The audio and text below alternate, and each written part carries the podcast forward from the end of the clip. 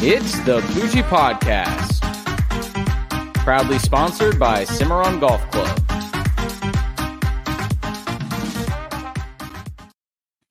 What is going on, Pooge Crew? Thank you for being here for episode 110 of the Poojie Podcast. Excited to have you here and excited for this episode. Uh, first and foremost, shout out to Cimarron Golf Club for always helping support and sponsor the podcast. Love what they do over there at Cimarron off County Road 210. Actually, just got out to play the other evening, the other day, and enjoyed the hell out of it. Beautiful setup right now, beautiful course. It's in great condition. Definitely go check out Cimarron. The greens are looking good as well. If you're in Jacksonville and you're looking for a new track to play, go check out Cimarron. But a busy weekend in sports. Obviously, we're here to talk Jacksonville Jaguar football, here to talk about the NFL. But quick shout out to the United States Ryder Cup team getting the dub at Whistling Straits a year after it was supposed to be played. Fantastic job by them, winning 19 to 9 against Europe. The format is awesome. The uh, the the pageantry is exceptional, and it's one of the best moments in all of sports. No matter if you're a golf fan or not, it's just awesome being able to pull for the United States, who has struggled recently against Team Europe over the last two decades or so. They've blown some big leads. They haven't had the best of luck. So I believe that was their third victory over the last 11 Ryder Cups, I want to say.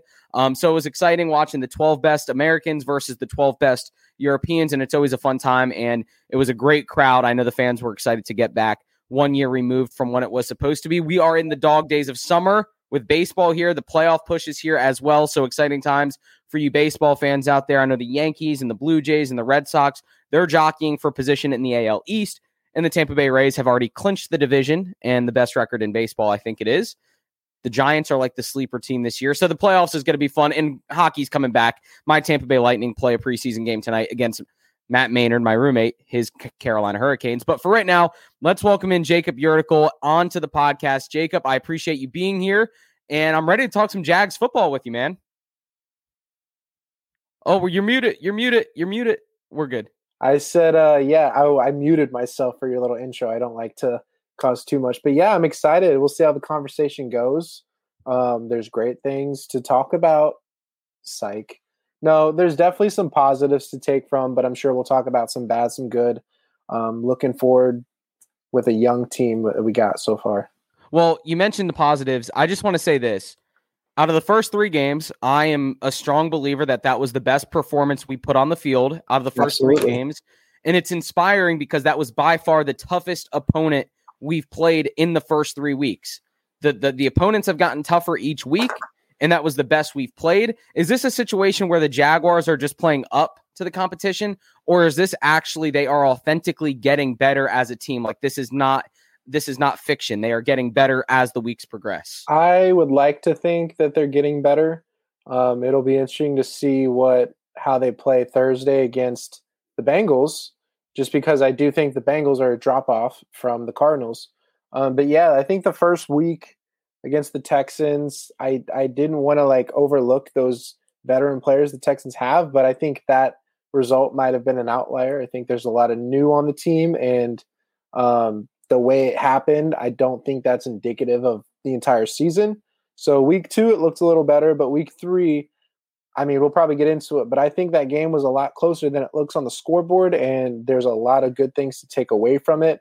From you know the top scoring team in the league right now by points per game. So I do think they're getting better. I think the defense is potentially going to end the season better than people gave it credit for coming in. Um, and then Trevor Lawrence, hopefully he just continues to get better because he's going to be the X factor for the franchise. Yeah, and and honestly, kind of Poojie coming back down to earth from trying to be overly excited. I feel like I've been realistic for the most part during the process from the offseason up until now. Um, just being as realistic as possible. The front seven for the Jaguars has played above expectation. The front four has looked really well. Like we're we're top ten rush defense in the league right now. We've held a lot of pe- a lot of rushers in check, and overall, the the team has been more competitive from start to finish. And this was about as excited as we could have been as late in the game as possible. I mean, we're up we're up 13 to 7 going into halftime after a wild kick six, 109 yards by Jamal Agnew, which we'll get into that play here in a sec. We go into halftime, we come out of halftime, we then go up 19 to 10. And at that point, you know, three minutes left in the, the third quarter. It's looking inspiring. We're about to pull off a huge upset in the NFL world. The Cardinals march down the field and do what they do, which I think a lot of us expected them to do most of the day, yep. was to just march the ball down the field and score. They bring it back to 19 7.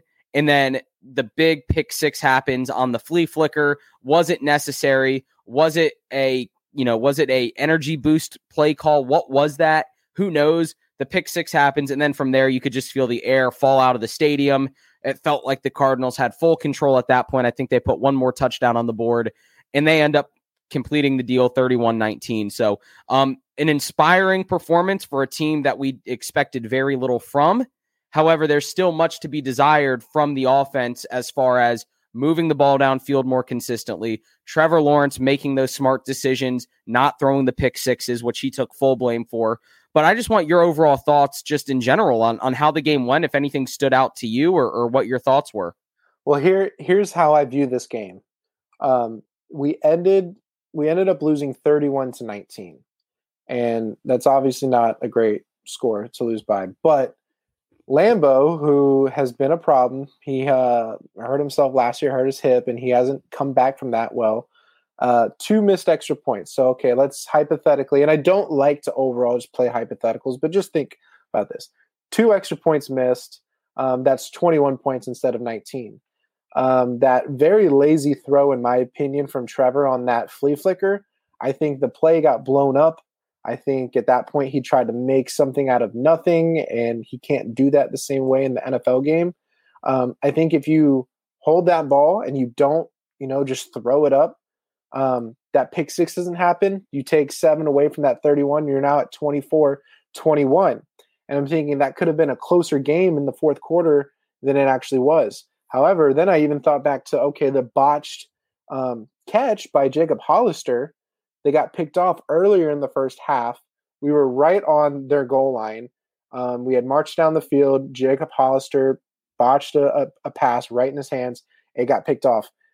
Let's say that doesn't happen. And let's say at the very least you get three points. It could have been a tied game in the fourth quarter, 24-24, if these if these common mistakes that we've had don't occur. I don't think the team doesn't have talent. I think we're shooting ourselves in the foot. And until we learn how to stop doing that, um, we're going to lose. But I think we're on the cusp of seeing a team that's competitive enough to win games and, and have a quarterback that can win it for us rather than be the one that's kind of hurting us at this point. And and when you talk about expectations, I think part of those expectations is understanding there are going to be those types of mistakes from a team that quite frankly hasn't played together often. Exactly. There's very little chemistry. They're working through a lot of kinks, a lot of issues that they've maybe had through training camp, really putting it all together. And I feel like this is the type of team or the type of roster that I want to start seeing growth the second and third quarter of the season. And I feel very confident that that is exactly where we are trending. We have a yep. nice matchup coming up against the Bengals. That's going to be a good measuring stick. Now, granted, the Bengals are two and one, and they outperformed the Steelers in week three, that a lot of people were not expecting that. We'll get into the Bengals here in a second. But I think this is the turning point in the season. I think this moment moment of the season is what is going to define not only the direction of the team, but I think the attitude of the fan base. And I say that yeah. to say if we can come out and continue playing competitive well into the third quarter, maybe even into the fourth quarter, and just put products on the field that the fan base can get excited about, then I feel like we are moving in the right direction. Now, if we come out and lay eggs, which I'm sure is going to happen occasionally over the next 15 weeks of the season or, or 14 weeks of the season, which you would expect from a young team and, a, and an inexperienced team. Ultimately, as fans, we say this every Sunday. We just want to look competitive. We want to look like we belong. And the Jaguars, for the most part, looked like we belong. And you talked about hypotheticals. You talked about, you know, the, the dropped passes. You talked about the pick six. Ultimately, on that pick six, best case scenario in that play is a sack. Like at that point, yeah, you just want to take the loss of eight and move forward to the next play. You still hold the two point lead. Um, and and and you move forward with that drive and you try and continue the drive. So um, again, a rookie mistake. I think a veteran quarterback understands. Hey, this play is broken. Let me fall down this play is not going yeah. in our favor. Let me just fall down on top of the ball. And to me, those mistakes, while we obviously don't want our number one overall pick to be making mistakes, but the mistakes that I see from Trevor Lawrence aren't, I'm not capable of making a play type of mistakes. It's more of I'm trying to do too much and those can be brought back. So like on that play, it's not like, oh, I underthrew a pass or oh, I'm not accurate enough. It's no, you you try to do too much. You the play was dead, and he's like, I shouldn't have made that play. Um, some of the other picks, I know he talked about, you know, decision making. If if his mistakes and like turnovers are based on decision making, that's a better chance of it being fixed and corrected than if someone's just incapable of making a play. And that's kind of what excites me is if this is what we're looking like, but we have a guy that can make that back corner touchdown pass to DJ Chark that I've not seen in Jacksonville. He has these flash plays. Each week, I would say he's had a flash like touchdown play. And I feel like soon, once he kind of corrects some mistakes in terms of turnovers, those will turn into flash games where now instead of it being like, wow, that touchdown was amazing, be like, wow, he just threw for 350 yards, two or three touchdowns, and like maybe one interception max or something where that's when we'll see him progress. And once he does that, I think the team overall progresses because the defense, to in my opinion, isn't as bad as people might think it is. And the special teams, if Lambo is making kicks, might be tops in the league right now because we have Jamal Agnew, like you mentioned, kicking, uh, returning kicks. Logan Cooke is, you know, tops in the league right now, basically in net punt average it's it's interesting to think that right now it's the offense that's almost holding us back when we have all these fancy new pieces. Yeah. And and you first of all, thank you those out there listening. Episode 110 here on the Poojie podcast. If you're watching on YouTube and you want to listen on the go, go find us on Spotify, iHeart, Google, Apple. If you're listening on the go the day after, two days after, three days after, whenever it may be, be sure to go check us out on YouTube or on Facebook, the Poojie Podcast on Facebook to watch live when we record either Tuesday or Wednesday night, depending on scheduling. But you talk about those missed kicks. And I think one thing that a lot of people don't understand is as football fans, as NFL fans, we take points for granted. We take special teams for granted. We take field goals for granted because we're so used to them being automatic. Well, I think we are now seeing we are now seeing the exact opposite. And 19 to 10 looks a lot closer than 21 to 10 just from a traditional NFL score goes. So you can't leave points on the board. I said this last week when you're already a, a very bad football team just as far as record goes and roster goes, you can't leave points on the board because that does two things.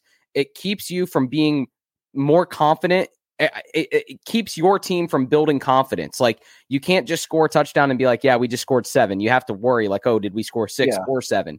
Or you can't be in offense and march the ball downfield, get to the 20 yard line, and be confident that your kicker can drill a 37 yarder because you don't know what's going to happen. And then ultimately, it just sets the team up in a bad spot later in the game. You talked about yeah. the hypotheticals. We could have been down, you know, 31 21, and it looked a lot better, it looked a lot closer it just keeps the game being further out of reach than we want. And when you're already a team that doesn't score at will, you really need all the points you can get. Yeah, I think it's funny because people mostly think about um, like a last second kick, like, oh my gosh, like he's going to kick this for 50 yards, 55 yards to win the game. And whether they miss it or not, that's like a bummer. But then they don't think, like, oh wow, in the second quarter, there was a missed kick or mixed extra point that we could have been in the lead rather than, you know, behind or we could have been tied. And so those early um, those early misses might not feel like a ton. It might just be like, oh my gosh, Lambo, what are you doing? But really, when you think about the effect later, that can come back and hurt you. And same way with the pick six, like make those kicks, don't throw a pick six. The game is a lot closer, and maybe there's more motivation towards the end to put in that extra effort. They're always motivated, but I think when you're like a lot closer, you're just hungrier and it just mm-hmm. naturally comes out of you. So I don't know. What do you think? Are they going to give Lambo past Thursday night? Like, let's say Lambo struggles Thursday night. Do you think that's the final straw? Or do you think it's is it like a two week thing? I mean, we brought Matthew Wright, charge on, go UCF, but Matthew Wright's now on the practice squad. So that's obvious that okay, we're gonna have competition for you now. Maybe that gets him right maybe he comes out Thursday night, makes some kicks, makes a long one. I don't know. Is this Thursday night his final chance? Yeah, I mean, you'd have to think so. For like the reason I say yes is because this is an 0 3 team as it is. So if you can go out and just cycle through kickers every few weeks until you find the right one, maybe that's a piece that you can use going forward. Remember when we found Josh Lambo when we got him from the Chargers? we were a god awful team Yeah. really at the time. But we found a kicker that was consistent enough in Jacksonville back in 2016. He came in, performed well enough, and then he was a pretty big part of the 2017 team that made the AFC championship run just because of how consistent he was, how reliable he was. So right now, as an 0 4 team or an 0 3 team, there's no reason to keep a kicker on that is so inconsistent and so unreliable because you're not you're not building really right in the Yeah. present time you're not building towards anything you might as well go out and try new kickers until you find the right one which if you look back to training camp we had Aldrick Ros- Rosas on the team with Josh Lambo and man did Urban Meyer make a big mistake there not keeping Rosas instead of Lambo um, but hindsight's 2020 and you move forward with those decisions and who knows what's going to happen. I say last chance for Lambo. I'd say he has to be 100% this week on extra points and field goals. I, I think the leash is at the very end. He's at the collar. Um, there's no leniency. One missed kick this week. He should be gone. I think I think pointless. I think my thing is with Lambo, like for instance, Jason Myers, when he was here, I don't think he ever really performed at a level that Lambo has. So when he's playing bad, yes, get rid of him.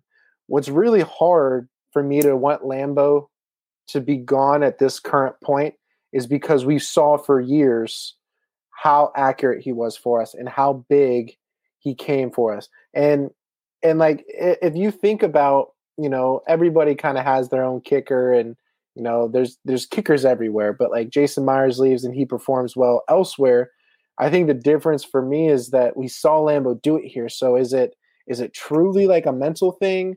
Is it is there some kind of injury related thing like he had a surgery with his hip or whatever he had like is there a way to if if it was injury related i know people have been talking about this like on twitter on the radio is there a way of him maybe just going on IR to get right? We bring in another kicker for this year, and then maybe he gets a chance next year, like once he's like fully healthy. I just don't know what it is, but it's hard to let go someone that's been so, um, so great for us. Like he was arguably a top kicker in the league if he had the volume, but we just Yeah. weren't a great offense to give him that volume. No, and I, and I agree. It's it's difficult to let go of a fan favorite. It's difficult to let go of someone that was so good for you for so long. You know, we saw in the tail end of Josh Scobee's career, he kind of started to decline a little bit, and he ended up going to Pittsburgh, and that was difficult for the fan base. I know to kind of deal with that. And then we had Jason Myers, who we couldn't get out of town fast enough. But if you look at what Josh Lambo's done over the last three games, he's performed at a worse rate than Jason Myers ever did between any of his three games. If you took any three game sample size of Jason Myers, so I think ultimately it does come down to being injury related. Um, I I asked this the other day, and maybe Kyle Verban would be better to ask this to, but I don't know if kicker is maybe the b- most important muscle memory position on the field. Um, as far as because you're only doing one thing really the entire time through practice through training camp, your muscle memory becomes so much more. Uh, it strengthens so much to where once you do have that surgery or you do have an injury, how long does it take for you to get back to your normal self? And that would be the question I have is because you're so used to doing something one way for so long, is his plant foot in a different spot? Is his is, does he not have as much flexibility in his hips because of the surgery or whatever the case is? I don't know, I'm speculating. But I think it's one of those things where he's just simply not trusting himself from the surgery and now he's missing kicks, so that lack of trust, that lack of self-trust is just going to continue to compound upon itself. So Yeah, I mean, the motion of a kick is like you play golf. I feel like it's just that point of contact. It's not Yeah. like catching a football or throwing it where it's like you kind of, you know, move your body and try to go for something. It's that point of contact, whatever it was like kind of aiming to, that's where it's going to go or that's how it's going to hit. And that could also then end up coming from a snap. Um, but Yeah. yeah, I, I hope he gets it right because I think you know, Lambo is one of the top kickers if he's healthy, and I'm hoping that's why he's missing kicks. I'm hoping it's not a mental thing. Yeah, and luckily, luckily here I'll say this before we move on to Cincinnati. On to Cincinnati.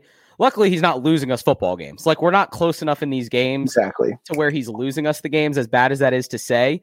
But hypothetically speaking, let's say the Cardinals were up 21 19 and then Lambo comes down and drills a 45 yarder. Does that right all the wrongs of the first three weeks because now we've won the game? Like, is that is that what the fan base wants, or is it the consistency that they're more concerned about? Because if he Yeah, comes yeah. down and drills a 45 yarder to win, now the It's kicks got to be the consistency. Like we'll be Yeah. happy in the moment, but it's like if you have a guy make one three point shot to win an NBA game, but he's shooting twenty five percent of the season, you're not like, okay, that's our three three point three-point shooter. So he got to he's got to have the consistency. Well, let's let's move on to Cincinnati Thursday night football coming up. Jacob, I want you to take it for a second and uh, tell us about Cincinnati. Tell us what we got coming up.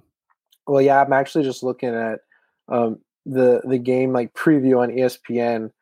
Uh, it's it's going to be interesting because it's it's the uh, it's the battle between two number one picks. These guys played each other in a national championship, and uh, Joe Burrow got the best of Trevor Lawrence. So maybe this is a revenge game.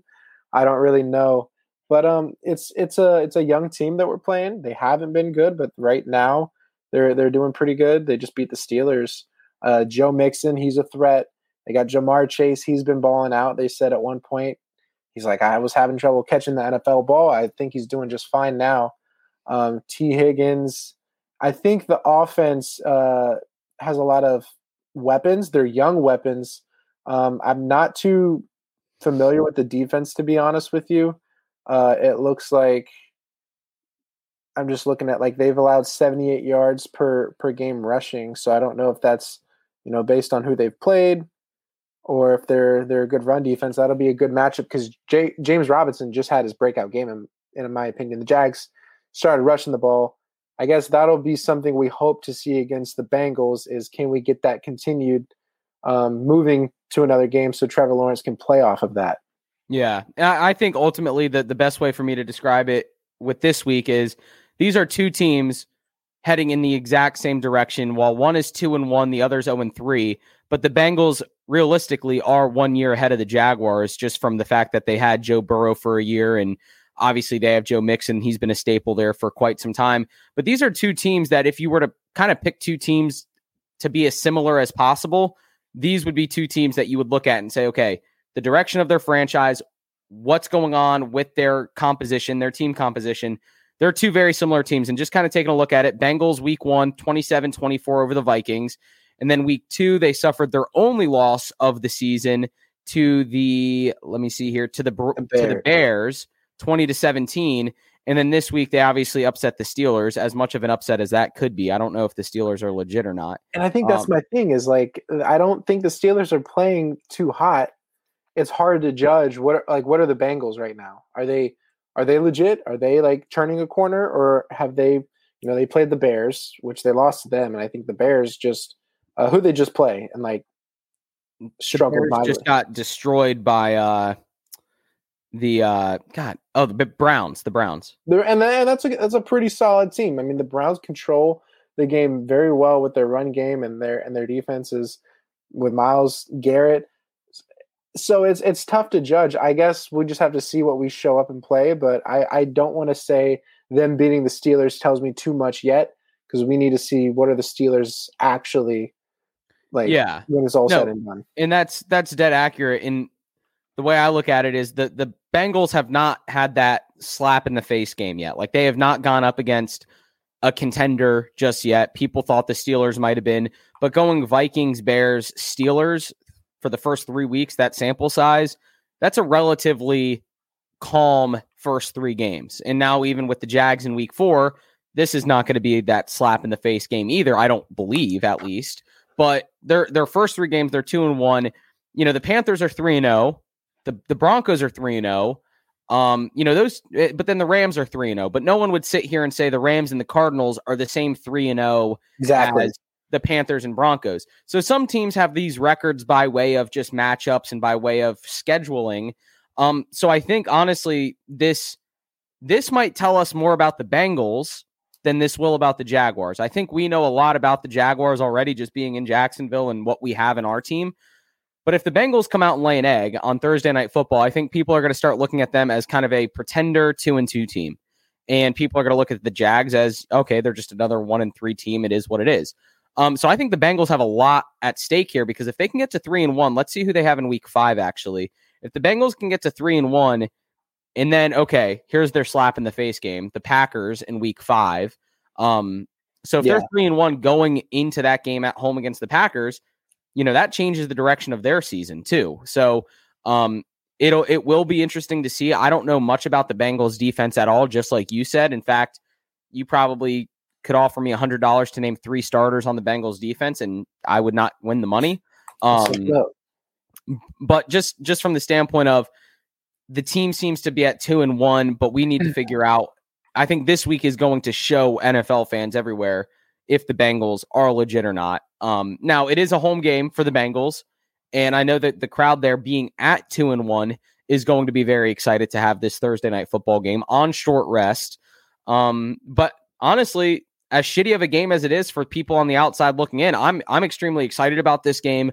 I think as Jaguar fans, this is a very good measuring stick for us um, to kind of see where we match up with another team in a similar spot.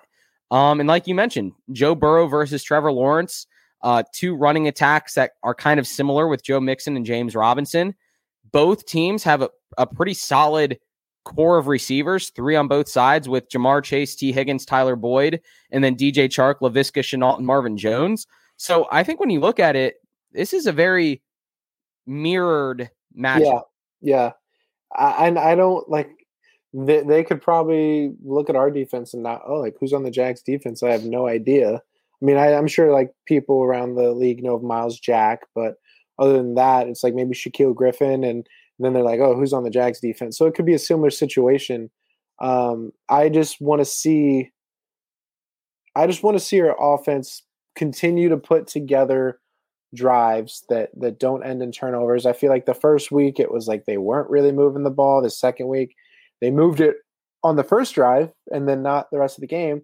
This last week they moved it throughout the game, but then you know had turnovers. So I'm hoping we just see some drives that lead to points, and we you know our defense. I really do think our defense might be a little bit better um, than we're thinking it is. I don't think it's nearly close to being like top 10, top 15, but I think it can hold its own. Um, stopping the run, that's going to be important with Joe Mixon. And I, I think Joe Burrow is very mobile, but he's definitely no Kyler Murray. There was a couple times we got close to Kyler Murray. And I'm like, man, maybe if the guy wasn't as quick as him, we would have had some sacks. Mhm. Uh, so I'm, I'm really curious to see how they play under the lights. I just hope it's not a, a you know common Jags just put up a goose egg or put you know some terrible performance on prime time. I hope it's competitive where the world can see okay Trevor's coming along and you know he's he's improving and and this is why he's the number one overall pick. Yeah. And looking at looking at the Steelers game, they win 24 to 10, but just kind of some things to put out there. Burrow, extremely efficient, 14 of 18 for 172 yards, three touchdowns and one interception. So he wasn't gashing the Steelers for tons of yardage. He was just kind of getting the job done. Joe Mixon, 18 carries for 90 yards. James Robinson had 15 carries for 88 yards. So very similar, you know, averages there. And then as far as the receivers went, Ja'Marr Chase four catches and two of those were touchdowns. So it from what I'm looking at, it looks like they maybe just had short fields um, you know, during the I game. will take my money that Shaquill Griffin on Ja'Marr Chase, you know, for calling him the number one receiver. Shaquill Griffin just, I mean, he was injured. You know, he was a game time decision, but he held DeAndre Hopkins to three catches for 26 yards. So I would like to say that, you know, he could hold up on Ja'Marr Chase. Tyson Campbell, who, who who's the two? Is it Tyler Boyd? Is it uh, Tee Higgins? I think it's Tyler Boyd and then Tee Higgins. expect if you're playing fantasy or daily fantasy for Thursday, probably play not Ja'Marr Chase, but T. Higgins or someone because I'm sure Tyson Campbell, who's starting now since CJ Henderson has been sent off, um, he's probably going to have a decent game because let's be honest, Tyson Campbell's still pretty young. That's where I would say our defense kind of has a hole. Um, Mhm. not because he's bad or not talented, but it's just because he's young and he's still learning to not make those big mistakes. Mm-hmm. Yeah, yeah. It'll be uh, it'll be it. Maybe yeah. Maybe that's the thing is maybe it's going to be the you know Tee Higgins and Tyler Boyd versus Laviska Shenault and DJ Chark and you know Marvin Jones and Ja'Marr Chase. Maybe they aren't as present in this game. Who knows? Who knows what's going to happen? But what I will say is I think I'm more excited for this game because of the performance against the Cardinals. Had we come out against the Cardinals and looked like we did against the Texans or against the Broncos, you know, this game wouldn't really be as meaningful to me. But I am somewhat excited just from the standpoint of I want to continue to see that growth. You just said it a little bit ago. You want to see us continue to put drives together. Like we're not a team yet that's necessarily good enough to put, you know, quarters together or halves together or games together, but let's just get drives. Like let's just put drives together. Let's score a touchdown, get a stop, and then maybe go down and get a field goal. Like let's just put things together to look good. Um, you know, the Thursday night games, the, the night games for the Jaguars always scare me because uh, they do always, outside of that one game against the Titans like three or four years ago, they do always show up kind of flat. Um, but generally speaking, I am pretty excited for this game. Anything else from you on this game against Cincinnati? I I think uh, it's just going to be just any game in the NFL. Honestly, it's just going to be turnovers. I think both of these teams have talent. I think they're both pretty young talent. Um, does Trevor Lawrence uh, keep the ball, you know, from from getting picked off as much or no fumbles? Like that's going to be the name of the game. I think they're two talented quarterbacks, two talented receiving cores, two defenses that aren't at least in my opinion, like necessarily great, but necessarily bad. Mm-hmm. So it's just like who takes care of the ball, and that could be the the name of the game. Hopefully, hopefully it's not something that we're just surprised after a surprise performance against uh, the Cardinals. Yeah, I think these are two hungry teams as well. Um, I think the Bengals are hungry to get to three and one and kind of show the the nation that hey, we aren't you know, just a fluke. We didn't just play a weak schedule. We are, you know, they want to come out here and dominate the Jags. They don't want to just win. But then on the other hand, the Jaguars, I know we're extremely hungry for our first win of the season. And I think the locker room recognizes that this might be one of the best opportunities. But let's look elsewhere. Week three in the NFL Bills over Washington football team 43 21. The Bills are just clicking. I think we all expected the Bills to dominate this game or at least win this game, but maybe not dominate the way they did. Um, but they're just clicking, and Josh Allen looks really good. Did you get a chance to read or see any about this game? I didn't really like see much of it, but I, I know that you know it seemed like the Bills played super well. But is this are the Bills that great? I, I don't think they're not great. Or like I'm I'm just trying to gauge the Washington football team's defense because last year that was arguably what sent them to the the postseason. That defense was so good. Mm-hmm. Their offense wasn't you know anything to write home about but despite that they still dominated with the defense. And it's like is that defense like not where it was? Or are the bills like are they going to be that scary this year because josh allen's an mvp candidate? I don't even think they used stefon diggs that much. It was you know not even having that guy be like prolific in the game and they and they did that to the washington football team. Yeah. i don't know it's they, like yeah. said, it's so early. That's a yeah, right. It's so tough to gauge teams after week three.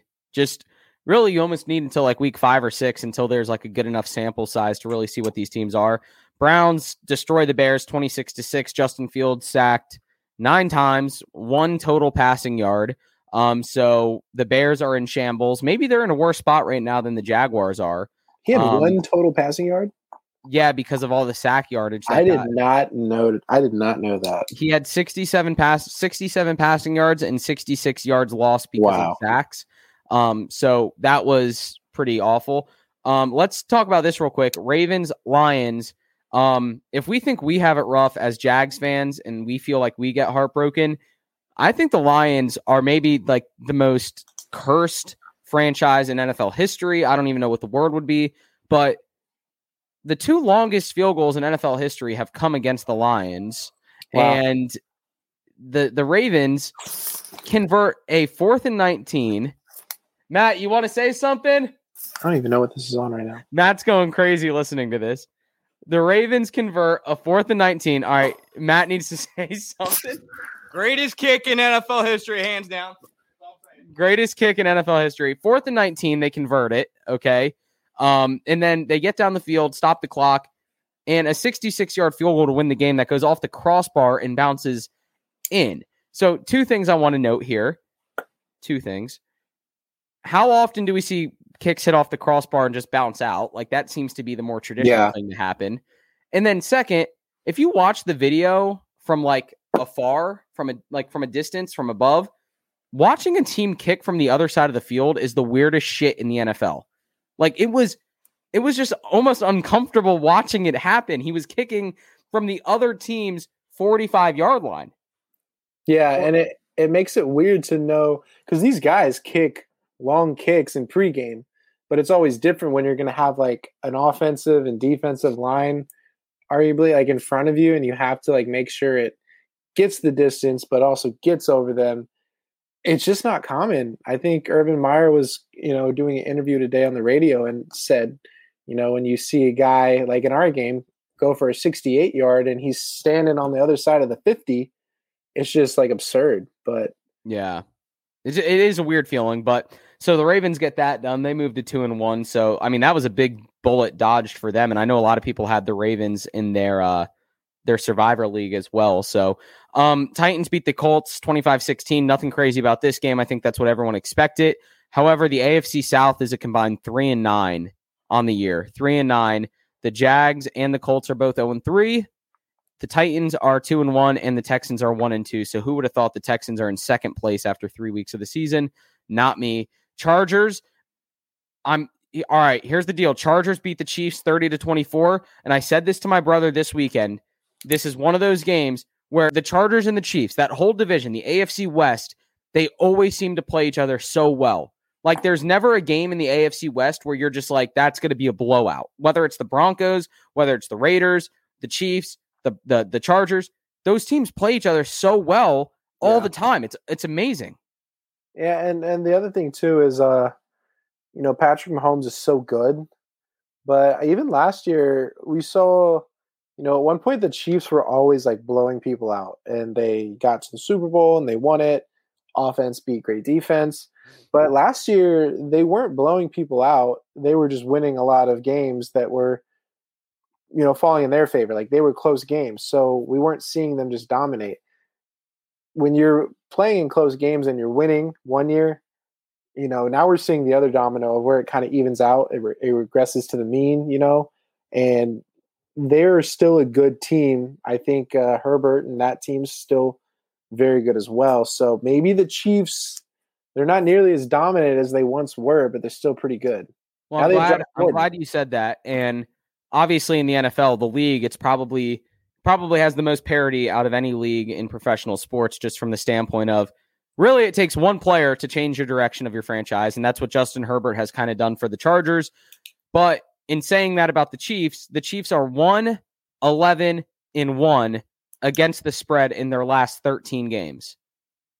So yeah. what that means is they have not covered the spread, and they've been favorites in all of those games, except for maybe the Super Bowl. But I still think they were the favorite in the Super Bowl. But they're one eleven and one in their, their last thirteen games against the spread. So when you look at their their record, you're right. They're winning games, but they're not doing what we were used to them doing back in 2019 or the beginning of 2020. So the Chiefs, they they kind of seem it's almost like one of those like the tape is out kind of things. People know how to beat the Chiefs now. Yeah, and I wouldn't say like the tape's out on them uh where it's like, oh, they won't ever succeed. It's more like, yeah, the tape's out like we're not gonna let you demolish us by 30 points anymore. Yeah. Um, we're gonna be able to keep you in check. But at the end of the day, when you have Patrick Mahomes and Tyreek Hill, some of those plays are still gonna spill over the the edge of the uh, edge of the glass and and and happen. But yeah, yeah, like maybe it's it's like you said, like they were almost beating people like it was a college team, and now it's just more they're a strong NFL team. More competitive. Yeah, I mean, those explosive plays are going to happen.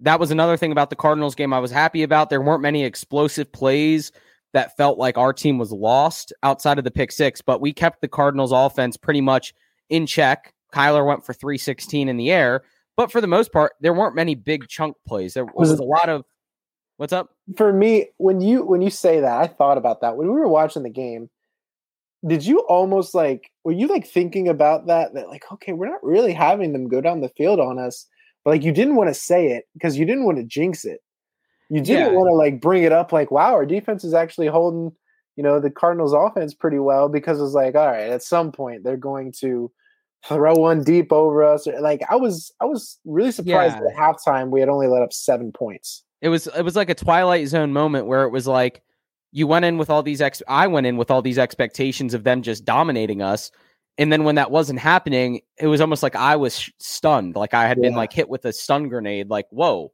And it's Wait, like you don't not what I say anything, it might continue. yeah, I was like, whoa, that that was wild. But anyway, Saints beat the Patriots, no storylines there really 28-13. Falcons beat the Giants 17-14, a pretty uh no one cares about that game either. Bengals like we mentioned 24-10 over the Steelers, Cardinals 31-19 over the Jags. Broncos shut out the Jets 26 to 0. Again, like we mentioned, the Broncos have not had that slap in the face game yet this season. Um, we'll see when that comes for them, but I'm still trying to figure out what the Broncos are. They've played the Jets and the Jags back to back, so um, that can kind of show you how tough their schedule's been to start the season. Um, this was a crazy game. Raiders Dolphins in Vegas. Dolphins were up like 14-0 to start the game, and then the Raiders battle back, and Raiders end up winning on a field goal in overtime. So a heartbreaking loss for the Dolphins. Did you get to see any of that? I know, no, I did not, but I know like Jacoby Brissett was in for Tua, and um, it's Derek Carr on his own right. Like we're still early in the season, as we keep saying, uh, but he looks like he's playing really well. I mean, he's having like ton of yardage, so they're really like letting him throw the ball. Um, and then I've heard their defense is actually, you know, doing really well too. They have some of those guys that you probably don't think immediately of as like defensive like stars, but um they're playing solid. What what do you make of like of Tua versus like Jacoby Brissett? Like I still feel like we haven't seen Tua really like let it go. I mean, he's he's now hurt currently, but you know, Yeah. Pretty close game with Jacoby Brissett at quarterback, and I don't feel like it was necessarily more production than we were seeing from Tua. I don't know if we'll see that or if they'll move on. So I'm happy you say that. All the losses that the Dolphins have accumulated while Tua was the quarterback, how many of them were because of him or in spite of him versus the victories that they had? How many of their wins have been because of Tua versus because of maybe the defense or because of the running attack?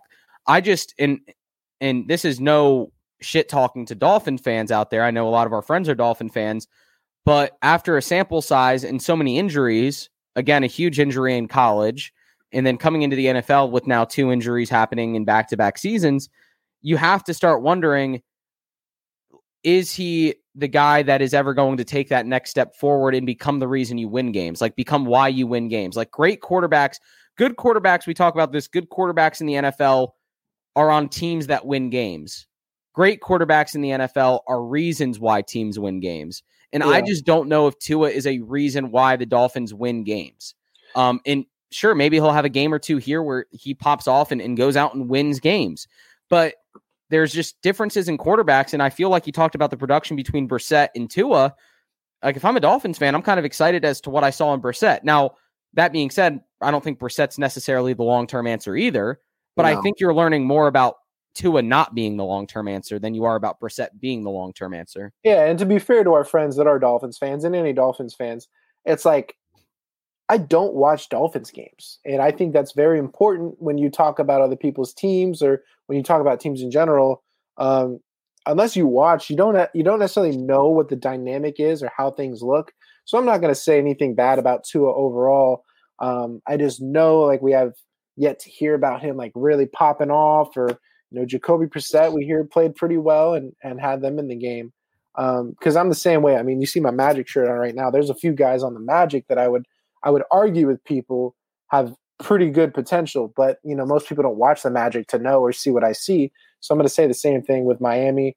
Um, I just know that's a good team. They have a really good team, and right now it's just like they need that quarterback play. Tua was hurt before, now he's hurt again, and that's that just is what they're missing. I feel. Yeah, it's it, it'll be interesting to watch kind of where things go for them. Dolphins first team in NFL history to ever um, allow a safety to ever have a safety against them on a completed pass that went towards the line of scrimmage and there was no flags involved. So it wasn't like intentional grounding or holding in the end zone. Um, so first team in NFL history to allow a safety on a completed pass. They tried to do a bubble Wow. screen and had zero receivers on the outside to block, and that was just a really bad play.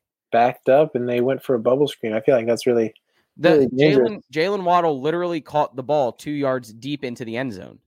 uh, that that's dangerous, man. I wouldn't Like I wouldn't be messing with that. Like if the Jags did that, I, I'd be like, oh yeah, they're idiots. yeah, it's just Miami. All right, next game. Buccaneers Buccaneers Rams. Rams win out in LA 34-24. First time Tom Brady's ever played in the city of Los Angeles. Um, which is kind of an interesting stat being that he's played since like 1982. So it's first time he's played in Los Angeles. Um, if you had to put 100 bucks down right now, would this be the NFC Championship matchup you expect to see? Yes or no? Mm, I would put my money on saying that I I believe that the Rams will be there. I think the Rams are legit. Um, and I want to say that yeah, I'd probably put my money on the Bucks being there too. Um, I'm still trying to figure out have they just played really good like teams or like maybe this Bucks defense isn't as strong as it was last year. Um, but that might not even matter. I think this has a very, very good shot of being like the championship game. Um, but I really like I really like the Rams. Ever since they got Matthew Stafford, I feel like that just completed everything because their defense is so nasty. When you have names like Aaron Donald and Jalen Ramsey head, headlining on the same defense, and then like Robert Woods, Cooper Kupp's playing out of his mind. Matthew Stafford just completes it all, and I think it allows Sean McVay to just do what he wants. And when they when they play against a great team like Brady and the Bucks, I think they're they're they're potentially my Super Bowl pick yeah. to win. So that'd be an exciting matchup for sure. Yeah, I would say this would be the matchup pending Packers over the next few weeks. I do kind of want to see the Packers more, but um, I think what's interesting is out of the last three, four, five years, we've seen the Rams make so many trades and so many moves to try and get Marcus Peters, to get Jalen Ramsey, Michael Brockers. Uh, you have Aaron Donald. You had all these, you know, defensive players that they ended up having to get rid of. And it looked like for a second, everything that they had worked towards, it felt like they missed their window. And then everything started falling apart. And then they go out and get Matthew Stafford. And it's like, wow, maybe that was the piece the whole time that they needed to get in there. Maybe they were trying to build too much around Jared Goff. And I'll say this in, in this way the way the Rams built up the defense for Jared Goff is kind of how the Jaguars built up the defense for Blake Bortles, where they built up this defense almost to help win games in spite of Jared Goff. Whereas now they have Matt Stafford. They can go out there and win games because of Matt Stafford. And it's Like, just like you see, yeah, you literally just said it. It's like good teams make good quarterbacks. This is a team that's the quarterbacks making the team even better. yeah, it's it's and- absurd to see what's happening. That Um, team was already good. Yeah, so they they they've got weapons. They're going to be dangerous uh, to to mess with. I think the Jaguars uh, play them this year. So oh, that'll be, jeez, do we really? Yeah, that'll be tough. That's think, awful. I think we play them at some point. Yeah, um, uh. Vikings with a mini upset over the Seahawks. I do think the Vikings were favored by maybe a point and a half. I don't know what's going on with the Seahawks, but that's another team that's one and two, and they're not looking too hot either.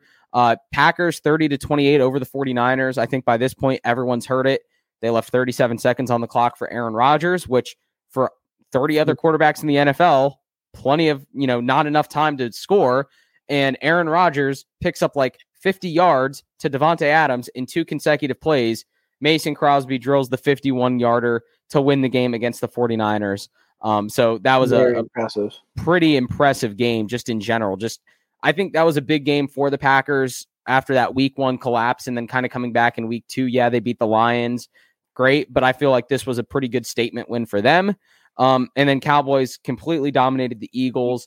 Um, I think that the the Cowboys Eagles game I think says more about the direction of the Eagles than it does about the Cowboys.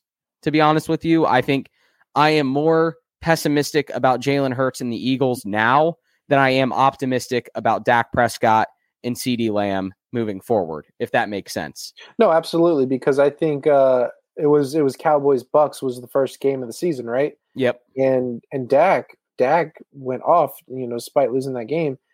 I think that Dak and that offense is a top tier elite passing attack and offense because they also have Ezekiel Elliott. Um, I don't really know much about their defense, but I don't think it's you know anything dominant. Uh, we were expecting probably more, you know, better like more of a, a defensive performance from the Eagles, maybe to keep this game closer. Uh, but Dak was too much, and I don't think Jalen took advantage of uh, of you know the Cowboys defense. I think Jalen Hurts.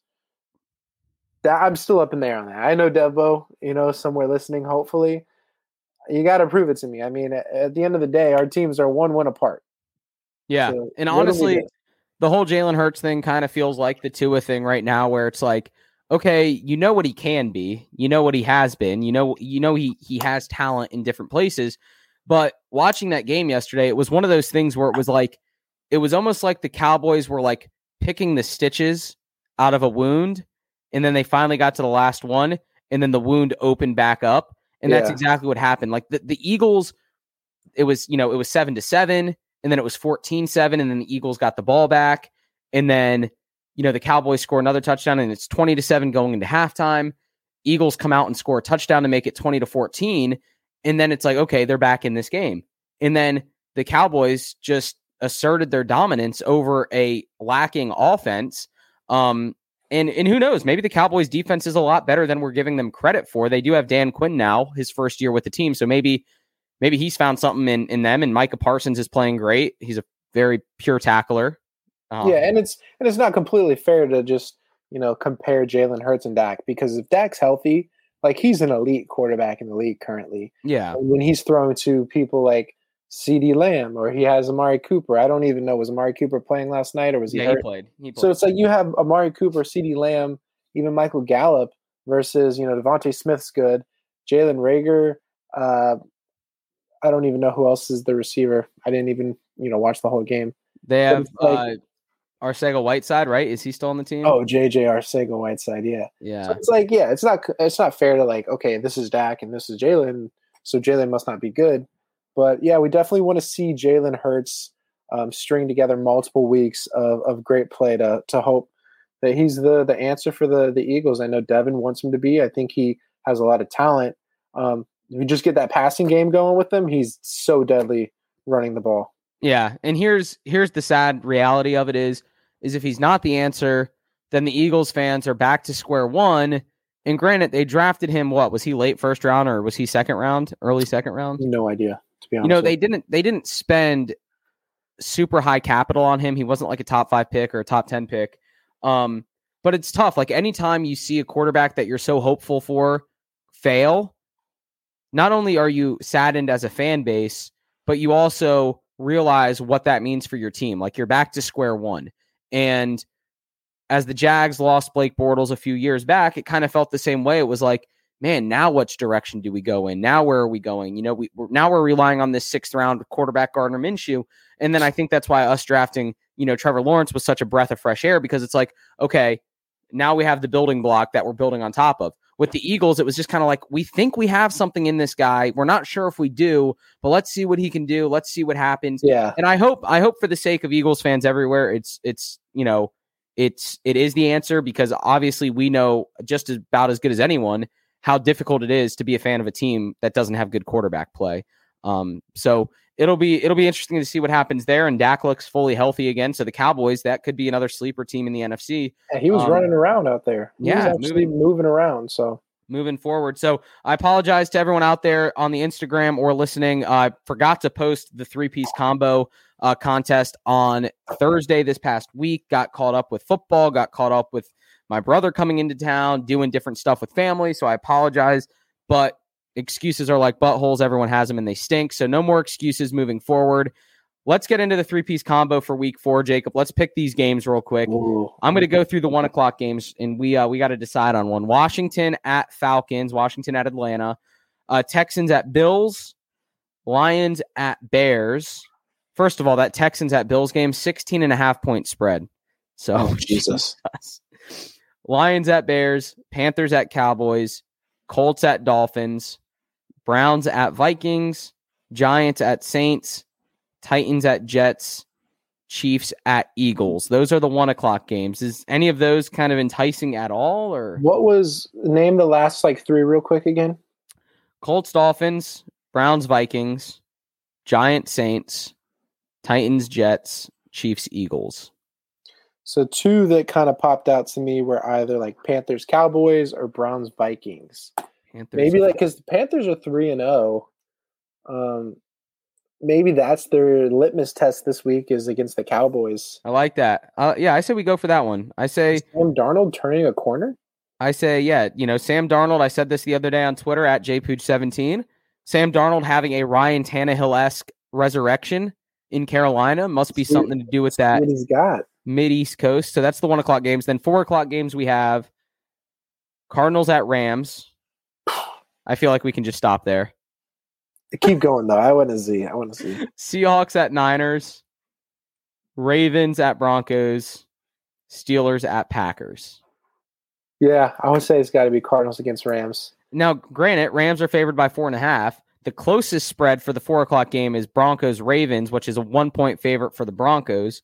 But let's go. Uh, let's go Cardinals Rams this week. Um, just because that two three and O teams, and it's going to be a fun one.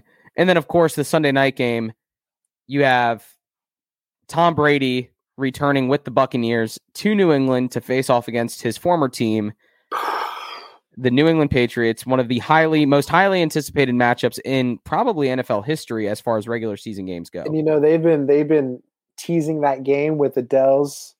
Um, what's that song called? It's like Hello from the other side. Yeah, so like it's gonna be crazy, and I think Brady's already been quoted saying he's not expecting a, you know, a happy reunion. He's not expecting to get you know flowers like roses uh, when he arrives. I think uh, it's gonna be interesting. It's gonna be cool to see. I think what I heard was he's close to potentially, um, to like jumping in the the all time passing record or something.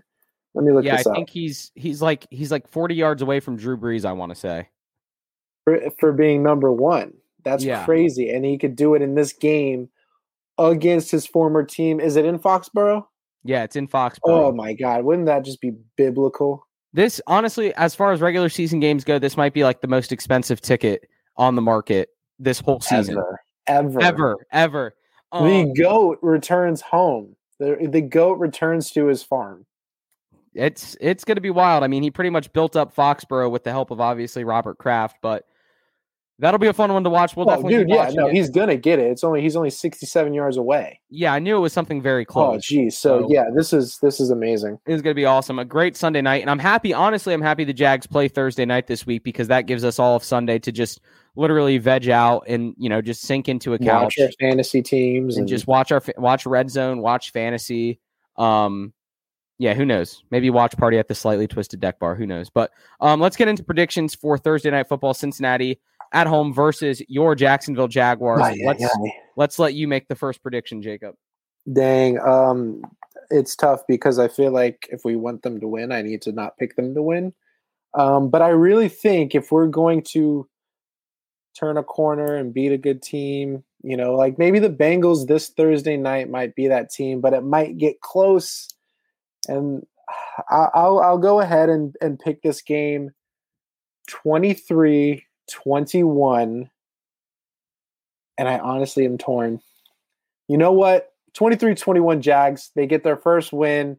Trevor gets his revenge against Joe Burrow.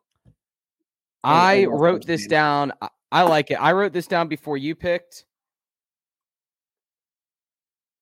Oh, 24 23 Cincinnati. So we are like literally right there.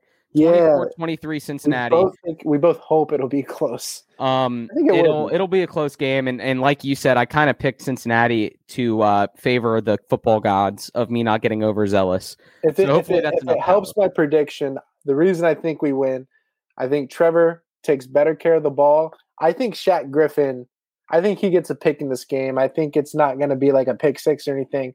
But I think now that we got one turnover on defense, it was Andrew Wingard. Of course, it was the greatest player on our def- defense. I think the turnovers will start happening, and I think Shaq gets one against Joe Burrow. I think Trevor keeps it down to like maybe a max of of like one turnover. And I think we clean it up, and I think we beat a, a pretty solid Cincinnati team. Yeah, it's uh, it's the nature of the business. I think teams tend to just play better as the season progresses, as they play more together and play at full time game speed together. Um, so I'm I'm excited. I I feel the same way. Hopefully, we can continue to progress into this game. Uh, this will be a fun one. What do you got, Jacob? I I want to I want to double down. Shaq gets a pick, and Rayshawn gets a pick. So two picks, Rayshawn and Shaq. I like it. Yep. I like it. Okay, well, I'll go with uh, my double down. Will be um, Trevor Lawrence. Let's go with No, there's no way. I put 23. I was going to say three touchdowns, but that's really difficult. Maybe they go for two. But anyways, Maybe they miss missed an extra point. maybe they miss an extra point.